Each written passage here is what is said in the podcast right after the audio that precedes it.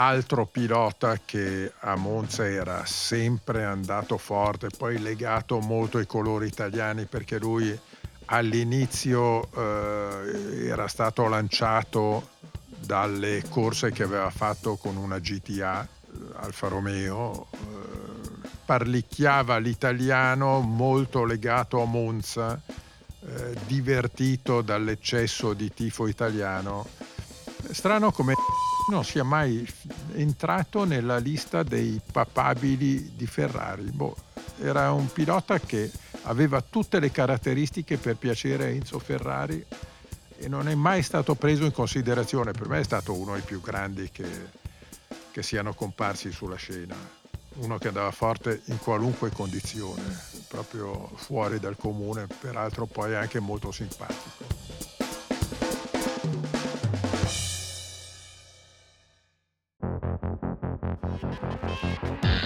Benvenuti a Terruzzi racconta la Formula 1 a ruota libera. Un progetto di Red Bull con Giorgio Terruzzi.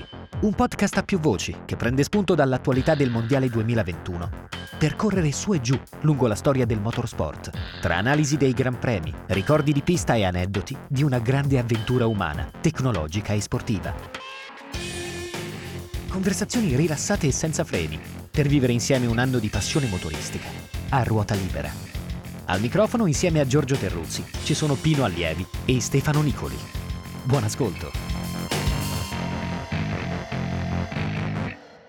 Monza, Monza, Monza in arrivo, siamo qua per parlarne perché qui stiamo trattando di un gran premio, di un, di un circuito che mm, ha quasi manca un anno al centenario, un luogo de, dove ciascuno di noi ha ricordi e memorie calde io sono cresciuto vicino al circuito e sentivo da bambino i rumori quando arrivava qualche automobile da corsa a provare e sembrava il pifferaio magico, il, i, moto, i rumori dei motori a Monza li porta il vento sopra gli alberi del parco.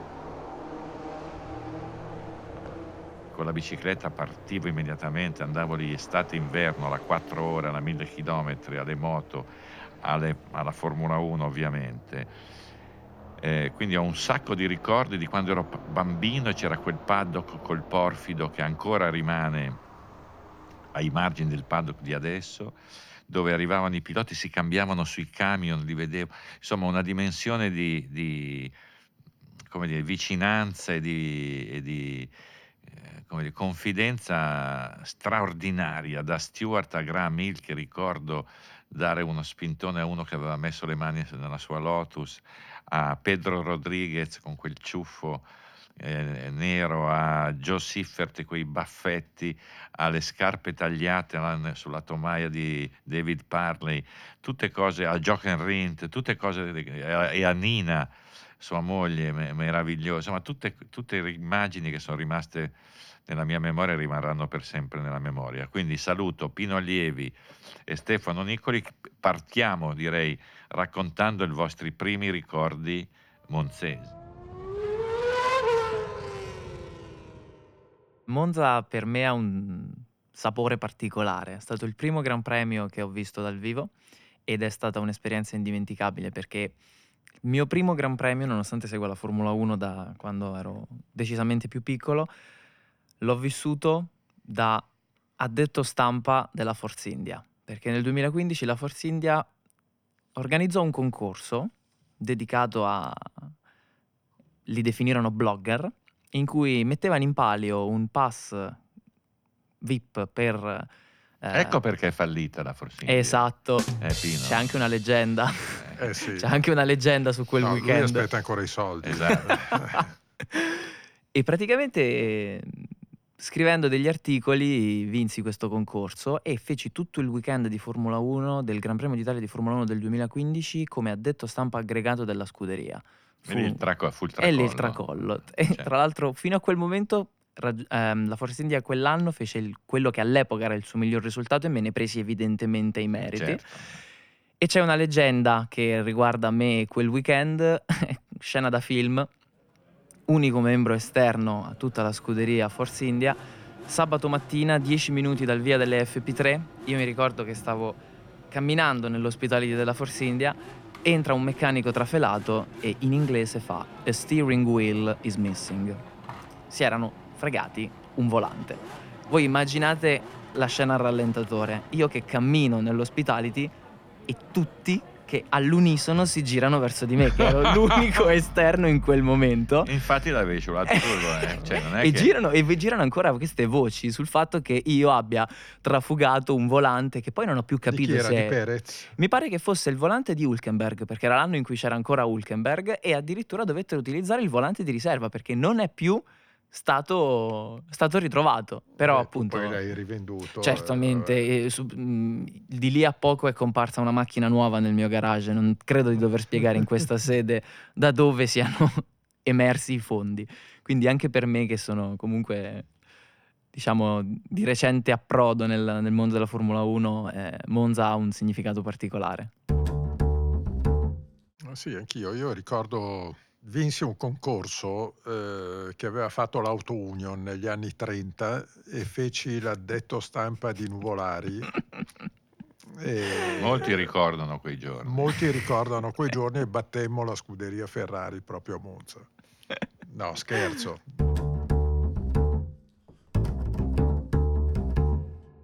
Io ho bellissimi ricordi sparsi, sparsi nel tempo, non, eh, ne ho tanti. eh, il più bello che ho di Monza è la pole position di Andretti dell'82, quando c'era stata la tragedia di Villeneuve, c'era stato il dramma di Pironi. Eh, Tambè che quasi vince il mondiale pur avendo un problema alla schiena e poi alla fine viene convocato, siccome Tambè non fece tutti i Gran Premi, viene convocato Andretti, ma all'ultimo momento Andretti è stato uno dei grandi amori di Enzo Ferrari e non a caso si davano del tu i due, no? senza l'equivoco dell'inglese perché Andretti parla, ha sempre parlato, è nato in Italia, quindi... E lo convocò, lui arrivò credo martedì. E io andai a- alla Malpensa a riceverlo come si faceva allora per, per le interviste il giorno dopo. E, e lui venne recuperato su una Fiat 124 azzurra, azzurrino, di un eh, azzurro improbabile, portato a Maranello dove arrivò poco prima dell'ora di pranzo. Incontrò Ferrari si misero d'accordo sulle questioni economiche e non era un problema perché Andretti avrebbe corso anche gratis con la Ferrari. Dopodiché eh, Ferrari gli disse: Ma hai mangiato qualcosa? No. Si misero a tavola, mangiarono abbondantemente e a un certo punto Andretti disse: Sì, vabbè, ma io sono venuto qua non per mangiare, per provare la macchina. Ah, ma come la vuoi provare già oggi pomeriggio? E a fine pomeriggio gli fecero provare la 126, cosa diavolo era, C2. Sì. no? Sì. E, mm, e Andretti andò subito forte, dopo pochi giri andò su, su- su tempi quasi da record e il giorno dopo idem. Poi arrivò a Monza e, e ci fu questa pole position fantastica che suscitò, cioè erano anni in cui alle qualifiche di Monza c'erano 100.000 persone e suscitò un entusiasmo che io non ho mai visto neanche per le vittorie della Ferrari. Anche perché era un anno drammaticissimo. Era un anno drammatico, era la liberazione, ma poi io penso che eh, sia stata forse la, più- la gioia più grande della carriera di Andretti in Formula 1, perché lui poi vinse il mondiale, ma l'anno in cui lo vinse ci fu la tragedia di Ronnie Peterson, eccetera. Ed è stato un momento che, che Mario continua a ricordare con un profondissimo affetto, perché non dimentichiamo che Andretti è un italiano a tutti gli effetti, eh, mandato via dall'Istria, no? si è ritrovato italiano a entrare in un campo profughi in Italia, quindi pensate all'amarezza di questa persona. E poi finalmente ci fu il viaggio in America verso Nazareth, dove lui aveva un parente che aveva un distributore di benzina e così. Eh, Andretti e il fratello e la sorella erano gente colta, lui faceva il liceo, infatti parlava già un pochino di inglese. Si ritrovò a stare nel campo profughi di, di Lucca per parecchi anni, fece- infatti lui fece anche il liceo a Lucca, ed era appassionatissimo di corsa, lui era tifoso di Ascari e credo che fosse anche venuto a Monza lasciando Lucca per vedere un Gran Premio d'Italia. Eh, dopodiché sappiamo come è andata a finire la sua avventura americana, è diventato campione di Indy, ha vinto la 500 miglia, eccetera. Tornato in Europa ha vinto il mondiale con la Lotus, ma il suo cruccio è sempre stato quello di non aver mai guidato per un'intera stagione la Ferrari di Formula 1.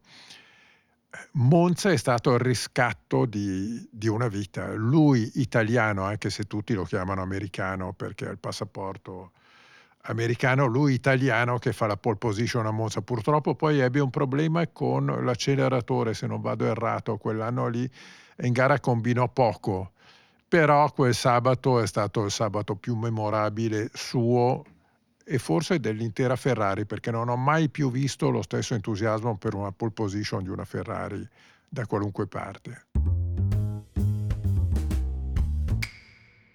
Allora, Monza io che sono un varziano, mi viene in mente che è stato il luogo che ha innescato e ha portato avanti uno dei primi grandi dualismi del motorismo, varzi nuvolari in moto in, in macchina. Monza venne chiamato il Varzodromo per un certo periodo e poi Monza a proposito di, come dire, colore locale, io lo leggo ai, ai fratelli Brambilla, Tino e Vittorio, perché a Monza erano due leggende viventi,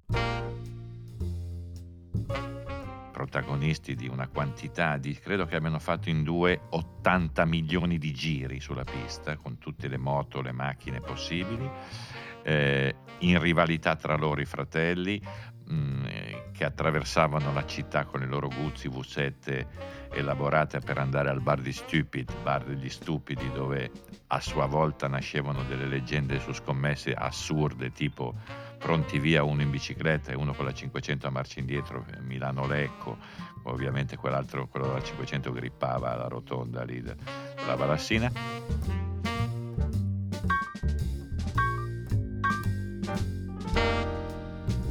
Cioè, insomma, una quantità di storie vere, gonfiate, che hanno accompagnato una leggenda doppia con un debutto mancato di Tino Brambilla con la Ferrari di Formula 1 causa incidente in moto qualche giorno prima a Monza, a Monza 69, eh, unica volta in cui aveva, ebbe la possibilità di correre in Formula 1 sfumata dalle condizioni fisiche precarie del Tino. Eh, mi ricordo, ero sempre un ragazzino, Lorenzo Bandini, per il quale avevo una simpatia, che veniva di, dietro casa mia in una villa dove aveva sede la scuderia Centro-Sud, Pino, forse ti ricordi, di Mimmo Dei. Mimmo Dei, sì. Mimmo Dei, con, eh, lo spiavo. Insomma, era un, è, il posto, è la culla del, della passione, veramente, per chi sta in quelle, in quelle zone lì. Non sto a ripetere quelle scene da, da, invasione dei barbari con tubi innocenti sotterrati nella notte settimane prima sotto le reti, buchi nelle reti dove si passava addirittura in bicicletta, tribunette abusive di dieci piani, insomma un, un, veramente un happening motoristico popolarissimo da, da, da dentro tutti, eh, straordinario. Era il posto Pino l'unico posto dove ogni tanto, io me lo ricordo di averlo visto, ero proprio un bambino, Enzo Ferrari andava in trasferta.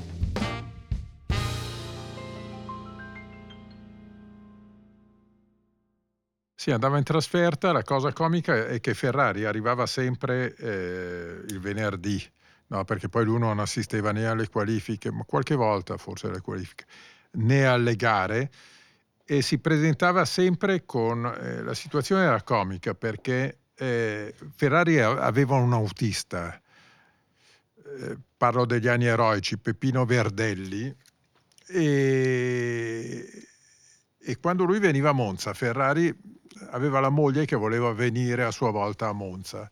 Per cui arrivavano con questi improbabili coupé Ferrari piccolissimi, con Ferrari che guidava, la moglie accanto e l'autista accartocciato dietro perché non tutte le macchine erano 2 più 2, tante volte erano due secchi e Peppino Verdelli usciva dopo mezz'ora perché era anchilosato dietro no, con Ferrari che gli sbatteva la portiera e quello là non sapeva più neanche come aprirla. Io a Monza ho assistito a una delle cose più, più, più esilaranti della mia vita però accadeva alle prove di una mille chilometri dei primi anni 70, quando eh, andammo a pranzo al ristorante, eh, eravamo io, Enrico Benzing, che era il mio lume, tutte, nume tutelare a, alla Gazzetta dello Sport, e a lui devo tutto, e Giancarlo Falletti, che lavorava per il Corriere, ed Enzo Ferrari che ci invitò.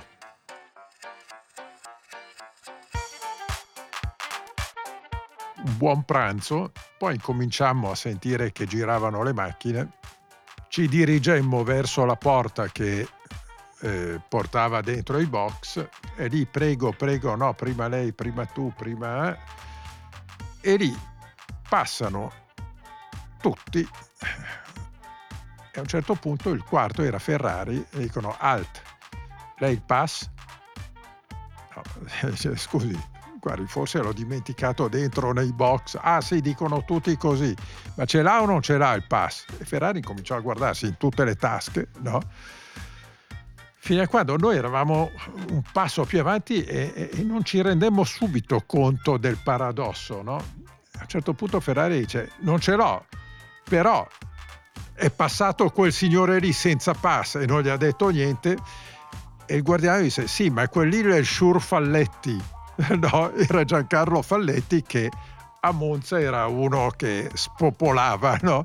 quindi passò Falletti e bloccarono Enzo Ferrari.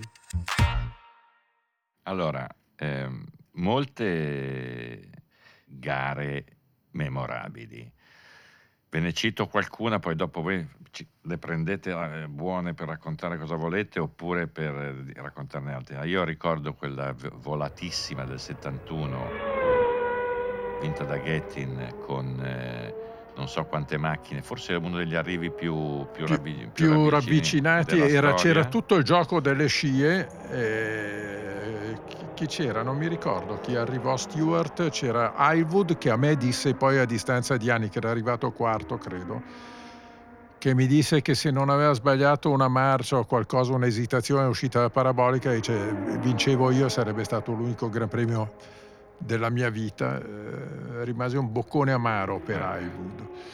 E Gettin è stata l'unica impresa della sua vita. L'unica. Il pilota fantino eh, britannico, poi non combinò più niente, Niente, no, scomparso. Ha fatto quel colpo lì. Sì.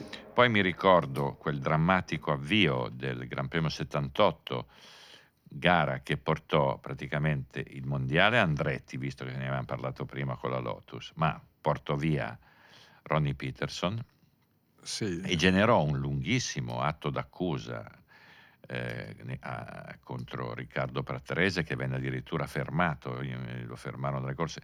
No, lo fermarono i piloti, che Lo fermarono i che piloti, corresse a Watkins Glen. Cosa che Patrese non ha mai digerito, ancora No. adesso eh, sì, sì, è un'amarezza che gli è rimasta, anche perché poi si capì che la responsabilità non, non era affatto sua, ma insomma un incidente alla, No, alla- venne scagionato. al, al- alla- al via della, del- della corsa con Villeneuve che scattò davanti, incredibilmente illeso, fuori dal casino, con Vittorio Brambilla colpito da una ruota, eh, ferito Eh, gravemente. finì lì la carriera Praticamente, praticamente. insomma. Ehm, E e- poi mi ricordo eh, tre vittorie di Ronnie Peterson, non a caso, perché stiamo parlando di una pista dove i velocisti puri venivano fuori, hai citato Andretti prima, Ronnie Peterson, tre vittorie a Monza, quindi una sorta, proprio lì dove poi avrebbe, eh, avre- sarebbe morto, poi morì in ospedale per un errore eh, a Niguarda eh, Peterson, ma, ma a Monza era il suo posto.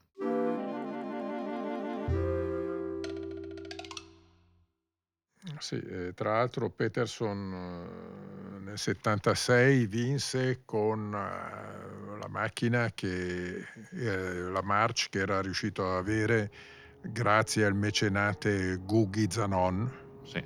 che l'aveva fatto salire su quella macchina lì e lui lo ricompensò subito con una vittoria. Peterson che peraltro era sem- è sempre andato forte a Monza.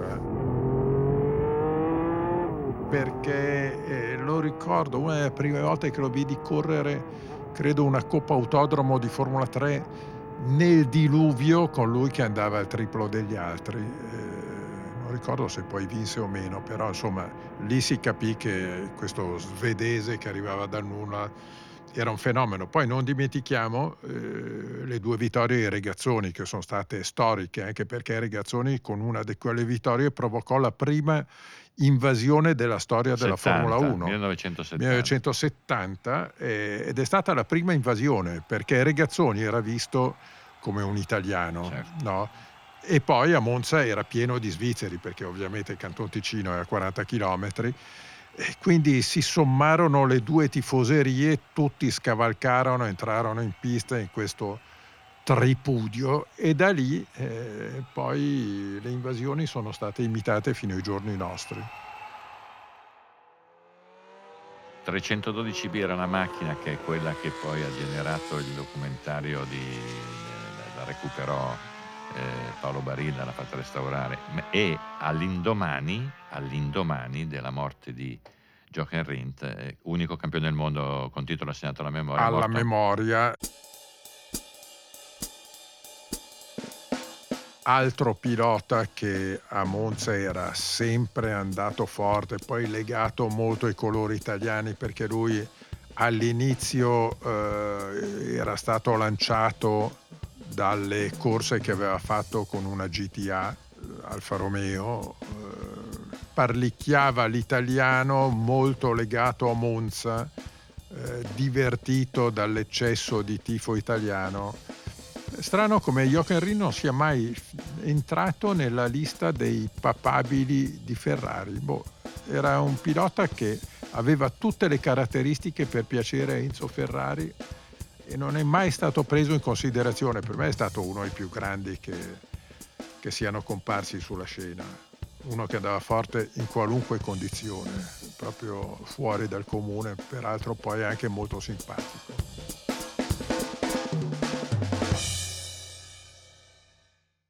Stra- stranamente una pista che non ha mai eh, non si è mai sposata bene con Senna e non si è mai sposata bene con Lauda. Sì, Senna ci ha, ci ha vinto un paio di volte. Due no? volte, No, due sì. volte, sì. Però, insomma, rispetto ad altre piste dove ha vinto mol- molto di più, Monza non era, non era il posto più fortunato per lui, non è, non è stato, non è abbinato a Senna l'immagine No. di Monza. è Era abbinato- assurdo se ricorda l'edizione dell'88 di Senna, quando ci fu la doppietta Ferrari inaspettata perché commise un errore Sì, sì, sì, è, improvviso, è- è imprevisto, Sì. ed è vero. Beh, tra Beh, no, errore. eh, Sì, si trovò Schlesser sì, sì, sì, sì. sulla traiettoria. Sì, sì, sì. Ed è anche la pista sulla quale hanno vinto tutti e tre gli Hill.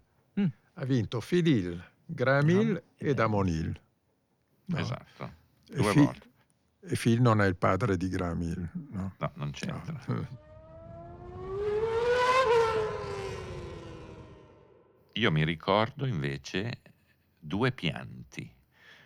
Quello di Schumacher eh, dopo la corsa, eh, ah, eh, de- devastato da un, da un- con, con un atteggiamento di Hakkinen, l'abbiamo già detto forse in un Sì. podcast, straordinariamente umano, Mhm. straordinariamente, e le lacrime di Stesso. quando si fermò e perse praticamente il mondiale, Consolato da Colombo. consolato da Colombo alla prima variante, Nel sì, 99. chinato, sì, chinato E, e- Io piangevo con lui perché poi tifavo Hakkinen quell'anno.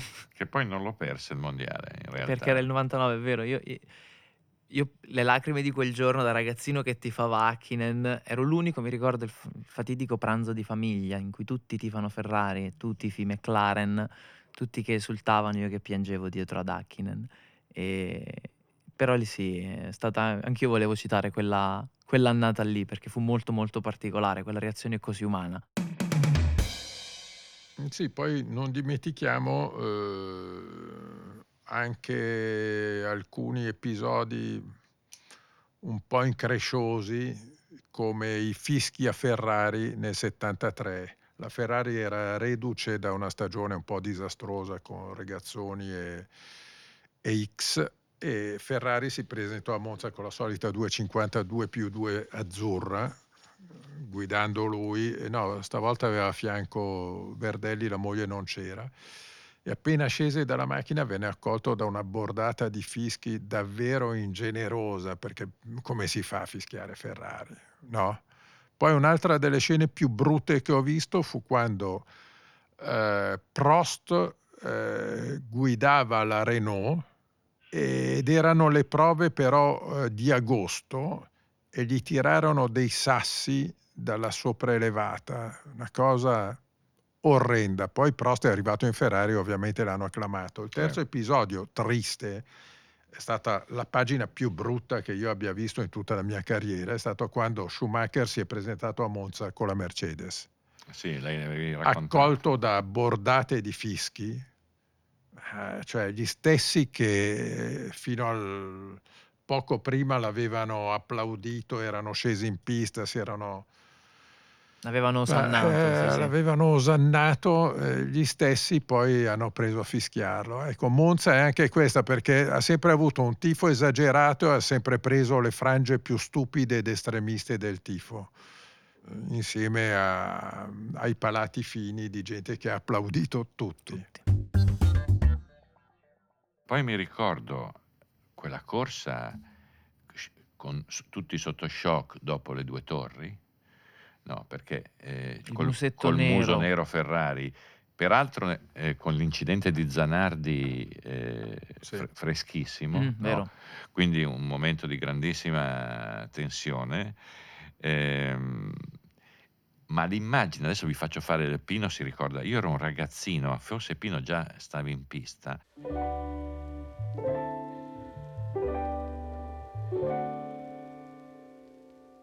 Io l'immagine di Monza più scioccante la collego, per una volta parliamo di moto, all'incidente Pasolini-Sarinen, eh certo. quando io per la prima volta vidi dei motociclisti tornare contromano verso i box dopo l'incidente, sì. che è l'immagine dello scuotimento massimo, perché no, non ti aspetti di vedere spuntare, allora non, non si vedeva niente, perché c'erano due telecamere, forse una alla parabolica e una sulla retta d'arrivo, e non capivi cosa fosse successo, ma l'immagine di alcuni motociclisti che tornavano indietro contromano da, diede la misura di un disastro fuori, fuori portata. Anche perché le moto non dovevano correre a Monza, onestamente. Cioè, Monza era diventato un autodromo automobilistico e non aveva le minime misure di sicurezza per i motociclisti. Infatti c'erano delle balle di paglia messe a tre metri una dall'altra di traverso al curvone e quando accadde la tragedia che poi ci portò via Pasolini e Sarinen, non c'erano protezioni, non c'era spazio all'esterno, non c'era niente, fu, fu una cosa terrificante. Io ricordo il volto di, del papà di Pasolini davanti al pronto soccorso col figlio che, che era morto e nessuno aveva il coraggio di dirglielo. Eh, Alberto Pagani che accompagnò sempre a pronto soccorso la moglie di Sarinen cercando di tranquillizzarla e Sarinen era morto. Cioè è stata una tragedia immane da allora poi le, le moto non hanno più corso a Monza. Eh, ma non si doveva correre neanche quell'anno e nessuno si prese la responsabilità di cancellare il Gran Premio.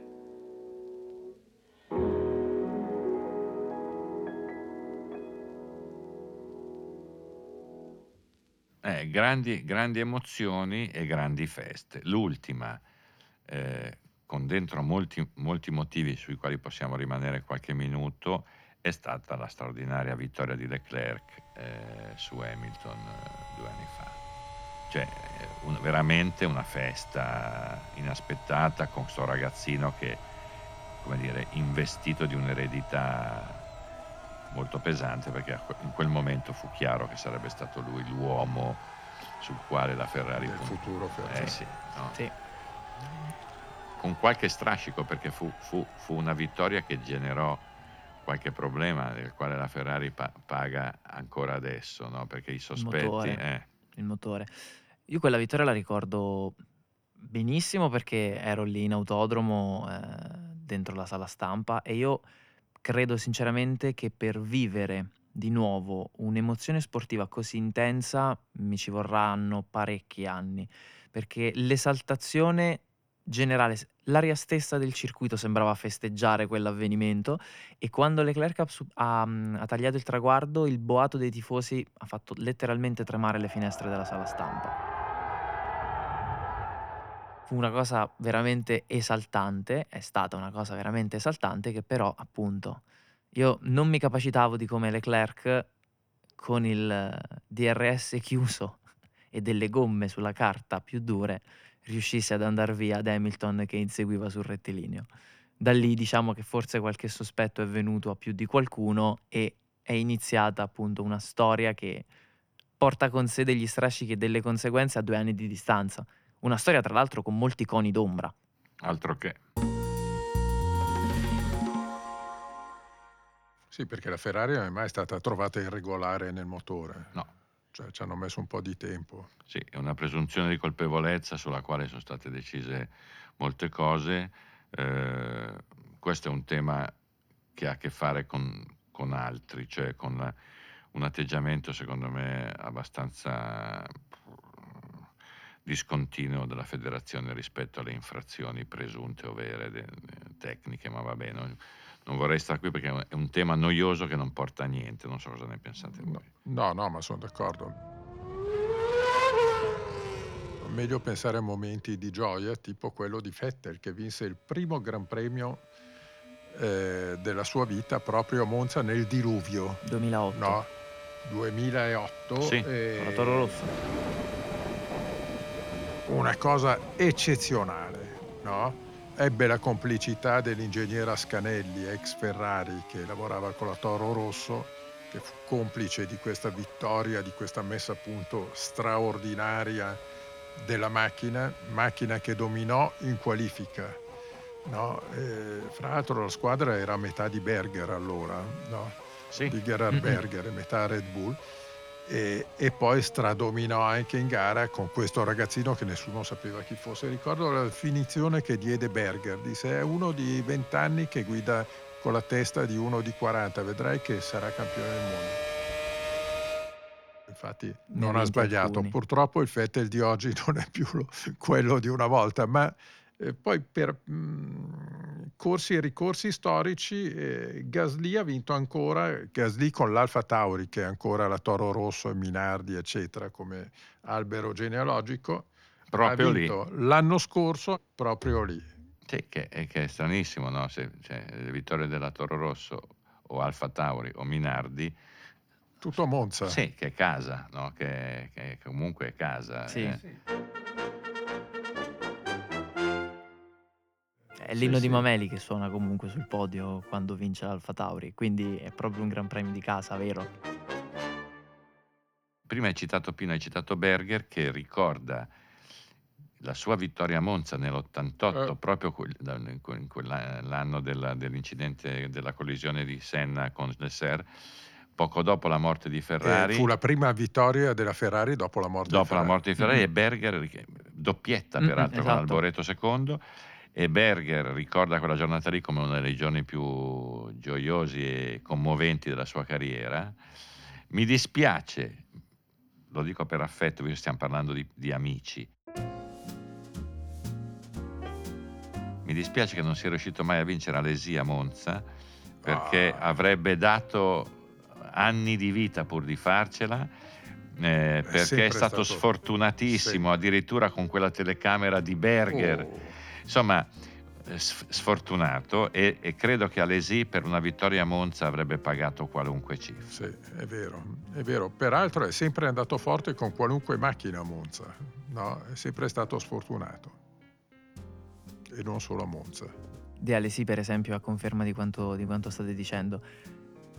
L'entusiasmo con cui sventola la bandiera a scacchi nell'anno in cui vince Leclerc. C'è un fotogramma di lui che è con me- tutto il busto retto per la cintura dal commissario che sta cercando di tenerlo dentro il gabbiotto sul, sul traguardo e Alesi che sventola questa bandiera a scacchi con un entusiasmo proprio da, da tifoso, da appassionato, da, da, da pilota Ferrari, veramente, veramente, bello. No, ma questa cosa che dici tu, secondo me, è, giu- cioè, è giusto parlare di Alesi parlando di Monza, anche se non ha mai vinto, perché stiamo parlando di qualcosa che ha a che fare con una relazione svelata in quel posto lì e strettissima con la passione. Ci sono alcuni piloti che non hanno vinto a Monza ma è come se l'avessero fatto e Alesi è uno, cioè tanto è vero che Alesi pur non avendo vinto è ancora ricordato e presente nella, nell'affetto, nella memoria di molti appassionati come uno che, ave, che ha vinto tutto, no?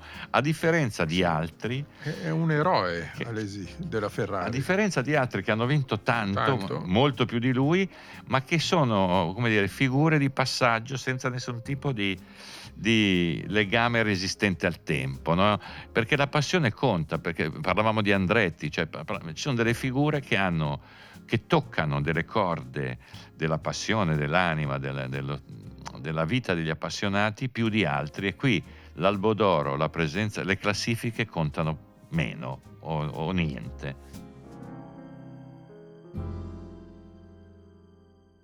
Sì, è, è, vero, è vero, perché eh, paradossalmente abbiamo parlato di episodi anche marginali e non abbiamo parlato dei due che hanno vinto di più a Monza.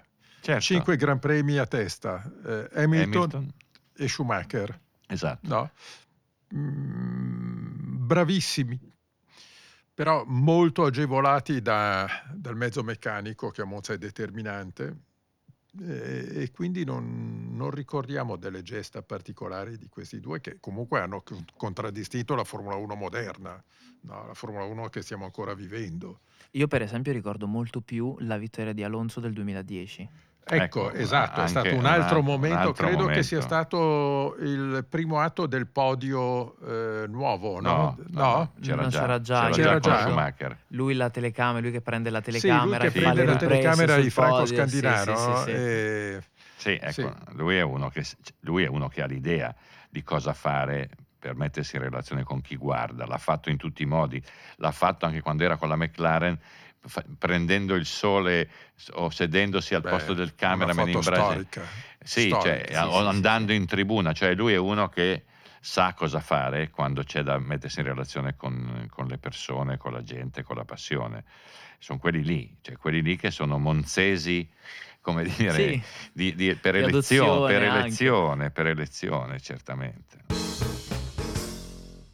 Sì, poi ci sono i fenomeni strani, cioè avevano detto di Gettin, no? che non ha più vinto niente, ma c'è anche Johnny Herbert che eh, ha vinto a Monza ed Herbert ha vinto due Gran Premi, i più importanti, Monza e Silverstone. No, no, gli, gli manca Monte Carlo. Eh, però eh, è stranissima anche questa storia. Herbert, che peraltro ha avuto una storia sfortunata perché si era fatto male con la Formula 3000 ed era arrivato in Formula 1 che era zoppicante, lo è rimasto, lo è tuttora, eh, ed era un pilota da, dalle qualità straordinarie che non è mai riuscito per ragioni fisiche a dare il massimo, ma sarebbe stato uno dei grandi davvero, secondo me. Ecco, io quando penso a Monza c'è una parte di me che si arrabbia un po' perché è un luogo storico, è veramente una delle piste più importanti della storia motoristica, eh, un po' trascurato da chi gestisce, da chi ha in mano le sorti di questo luogo qua, di questo sito. C'è la sopraelevata che è stata teatro di, di, di un'epoca leggendaria. Eh, non c'è, secondo me potrebbe, poteva diventare Monza veramente un luogo vivo tutto l'anno eh, dove fare un sacco di attività, portarci un museo, insomma fare corsi di guida sicura per i ragazzi, un luogo veramente vivo e invece non è successo, non è successo così. Molto è stato condizionato a ragioni politiche. Certo. No? Molto anche dall'incapacità da parte di chi ha gestito Monza di avere una visione perché Monza è veramente una delle capitali mondiali dell'automobilismo insieme con, anzi forse ce ne sono due, Monza e Indianapolis. Certo. Tutto è cominciato a Monza nei primi anni 20, ricordiamoci i famosi 200.000 spettatori eh, quando, quando, le automobili in Italia non esistevano, alla prima edizione del, della prima gara che si tenne a Monza. Eh, ricordiamoci questo autodromo che venne costruito in tempi brevissimi, in, incredibili per, eh, per, il mondo d'oggi. No? Il fascino che ha avuto, l'alta velocità, i campioni, eccetera. Monza è un patrimonio da salvare e nessuno fa nulla per salvare. Si limitano tutti a fare il minimo indispensabile. No? Monza dovrebbe avere un museo tipo quello che ha avuto, che ha Indianapolis, no? che genera un fatturato annuale che fa spavento. Adesso non, voglio, non vorrei dare le cifre, ma avevo parlato col direttore di Indianapolis e mi ha detto noi tutto l'anno abbiamo una processione di tifosi che vengono qui, comprano, comprano le foto, loro hanno anche i diritti delle foto di tutti i vincitori eh, schierati alla 500 miglia. Te la stampano all'istante, tu chiedi, tu chiedi eh, di, vuoi quella foto lì, te la fanno immediatamente, la danno. Sì, ma cioè ti offre mille possibilità. Monza dovrebbe avere eh, un'esposizione costante di auto da corsa aggiornata. O portarli Monza... il museo dell'Alfa, avrebbero potuto, secondo me, abbinando il mito Alfa Romeo al mito della pista, non è che cioè due luoghi. Perché è talmente grande il museo Alfa, Beh, lì lì... è un'altra delle occasioni perse. Eh, Alfa certo. Romeo è come l'autodromo in Monza. Eh, no, per quello che dico. Eh, cioè, però ha un, un, museo che tanto di cappello a chi ci ha pensato. Ecco sì, però Monza, eh, se, se, tu guardi l'Albo d'Oro, beh, è incredibile, puoi riempire, puoi fare un museo solo fotografico. E non a caso, quando ci fu la mostra fotografica di Colombo, curata da Giorgio Terruzzi su Ayrton Senna... La rifacciamo quest'anno? Dentro l'autodromo? No, al Serone della Villa Reale, sui ah. campioni della Formula 1. Mm. Ah, ecco, e, ecco, ci fu un sacco di gente, quindi questo ti dimostra che c'è tanta gente che, che, che, che è disponibile, ha la possibilità di, di, di, comprare un biglietto solo per andare a respirare quella che è l'atmosfera di Monza eh, fare dei giri col pubblico su una limousine, qualcosa, ma, ma possono inventarsi tutto. No, non si inventano niente.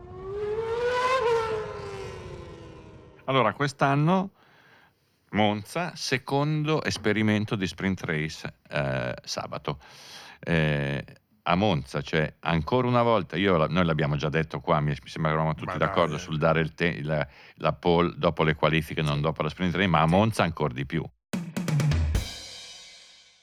Sì, ma Monza è una pazzia. Pensare di fare la sprint race a Monza quando il giro secco di Monza del sabato è sempre stato spettacolare come quello di Monte Carlo, ma anche perché incerto, anche se poi ci sono sempre gli stessi pole position, per via delle scie, oggi più che mai, no? Monza eh, sabato ha sempre offerto un grande spettacolo, no? con, con tantissimi episodi, tante storie alle spalle, eccetera. Andare a rovinare questa tradizione, io capisco su altre piste, fallo in Spagna dove pronti via è una processione, fallo da altre parti, ma Monza No, sì, cosa dici Giorgio? No, eh, sì, se c'è una pista dove la qualifica, la vera qualifica ha un, un'anomalia, un, cioè noi ricordiamo una clamorosa melina con Vettel che sbaglia i tempi e sta fuori, cioè è un, è un, luogo. Ma anche Leclerc, anche la, Leclerc ti tiro io la scia, me la tiri eh, sì. no, sto, gruppo, sì, sto dicendo sì. che è un momento, un momento così particolare un, in un luogo che genera o permette delle mosse, dei modi di, di stare in pista ah, così anomali, per cui è un peccato non averlo più, cioè, o, o comunque non dargli l'importanza assoluta che ha avuto sempre, perché è la pista della velocità e il tempo, il, la prestazione velocistica la fai il venerdì, non la fai la, la pole è quella lì, non è quella che viene fuori dalla sì. classifica della sì, gara sì, del sabato. Ma infatti era mm-hmm. l'Automobile Club d'Italia che non doveva accettare che in un tempio della velocità come Monza si disputasse eh, la sprint race. La ricerca della velocità media più alta sul giro, il giro più veloce della storia. Dai, cioè, cosa... no, del, resto, del, resto, c'è una strategia,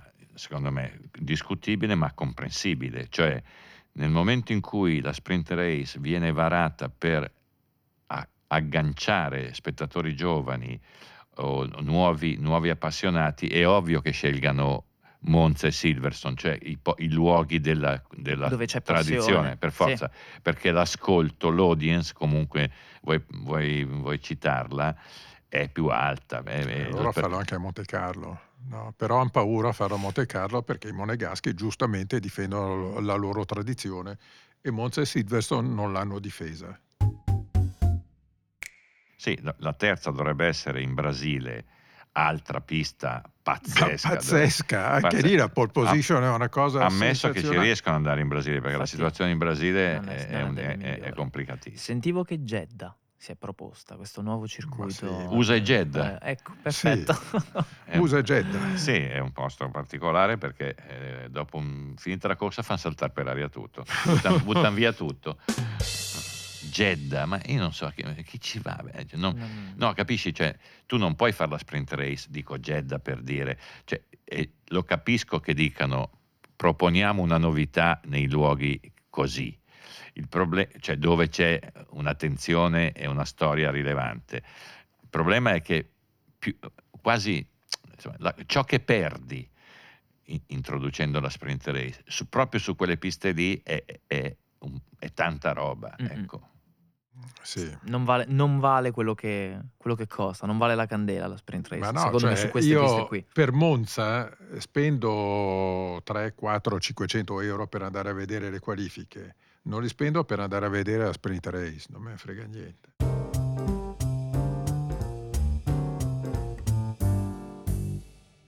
Allora, un, un, un, altro tema è il costo dei biglietti, che comunque beh, più, nonostante il ribasso, perché erano partiti da oltre 1000, sono 600 euro, quello che secondo me no, sono, sono, costi non, non, giustificati anche rispetto a quello che puoi vedere a Monza, perché se sei sulla retta di Monza vedi la retta di Monza appunto, cioè non, è, non sei a Hockenheim nel motodrome o in posti dove vedi mezza corsa, mezza pista. Sì, sì, sono d'accordissimo, i prezzi dei, dei Gran Premi sono esagerati ovunque. No, bisognerebbe calmierar- calmierarli. Eh, si è fatto il budget cap eh, per i team e non si è fatto un uh, ticket cap per, eh, per, i biglietti. No, la Formula 1 ha bisogno di, di, tornare a essere popolare, col tutto che Monza, peraltro, nelle ultime due edizioni eh, si è quasi riempita pur con prezzi tutt'altro che popolari e accessibili. Ammesso che le condizioni di accesso siano confermate, eh, visto che siamo in un, tempo in, ecco, in un, tempo in, cui ogni cosa viene, può essere, ogni decisione può subire dei cambiamenti in relazione a, a ciò che accade nei paesi, nel mondo, in Italia. Eh, io penso che, che eh, la, la, l'entusiasmo nei confronti della Ferrari di Leclerc comunque quest'anno in, prima di Monza indipendentemente dalle prestazioni che riusciranno a fare sarà di nuovo alto perché c'è una sorta di trend. Mentre l'anno scorso era un anno depressivo quest'anno è un anno più, più, in, più in, crescita come, come te, tendenza di entusiasmo alla, alla vigilia di un cambiamento che, sul quale tutti i tifosi Ferrari per non parlare di chi lavora alla Ferrari punta tutto sì, ma a proposito di cambiamenti, a me non va neanche la tendenza di, di fare un calendario con 25 Gran Premi, perché loro, il loro obiettivo è arrivare a 25, no? Cioè, ovvero una domenica sì, una domenica no, di tutto l'anno tu hai un Gran Premio. Poi ci sono quelle serie allucinanti di tre Gran Premi in fila in cui non succede niente perché è sempre lo stesso vincitore. No, non dai, non hai, non dai tempi di recupero ai team, non dai tempi di recupero ai piloti, non dai tempi di recupero agli spettatori, perché la Formula 1 è bella, perché devi desiderarla e quando tu fai due Gran Premi sullo stesso autodromo, la gente dice, uffa, no, ancora. No, eh, la Formula 1 deve avere un calendario al massimo di 20 Gran Premi e non a caso il massimo del pubblico e degli entusiasmi si è avuto quando eh, negli anni 90 e 2000 i Gran Premi arrivavano 16, 17, forse anche meno. Quindi questa tendenza a me non piace affatto e secondo me è deleteria per la prospettiva eh, della Formula 1 eh, da qua ai prossimi dieci anni. Cioè si cerca di, di portarla in paesi come Jeddah, ma dai, santo cielo, portiamola in paesi che amano la Formula 1, che hanno una certa tradizione, perché poi perdiamo la Germania ma andiamo a correre a Jeddah, ma siamo matti.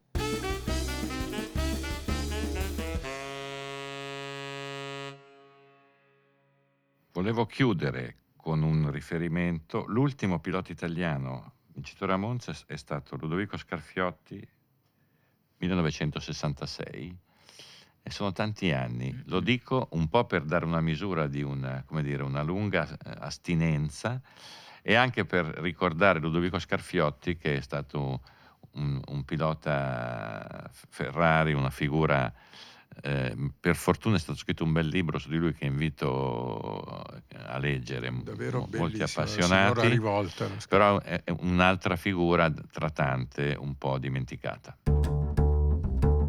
Po' dimenticata e paradossalmente lui, lui sognava di guidare stabilmente la Ferrari in Formula 1, Ferrari non lo prese mai in considerazione perché eh, lo riteneva adatto solo alle gare eh, dei prototipi. Eh, peraltro gira una leggenda non vera che siccome lui era eh, lontano parente degli Agnelli, Gianni Agnelli avrebbe telefonato a Ferrari pregandolo di non far correre Scarfiotti.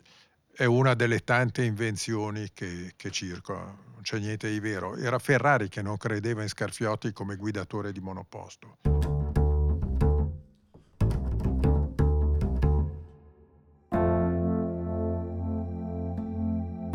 Allora, in attesa di un italiano di nuovo, di nuovo eh, come dire, vincitore Gran Premio d'Italia, con tutti gli auguri possibili, gli in bocca al lupo possibili a Giovinazzi, eh, vi salutiamo, torneremo presto, eh, godetevi il Gran Premio d'Italia e buona finale di vacanze a chi ancora le sta facendo. Ciao. Ciao.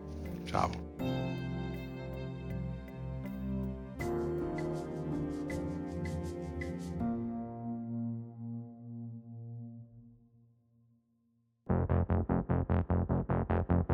Avete ascoltato Terruzzi racconta la Formula 1 a ruota libera, un progetto di Red Bull con Giorgio Terruzzi. Se volete unirvi alla conversazione, lasciate una recensione su Apple Podcast. E per non perdervi nessuna puntata, iscrivetevi sulla vostra piattaforma d'ascolto preferita o cliccate su Segui se usate Spotify.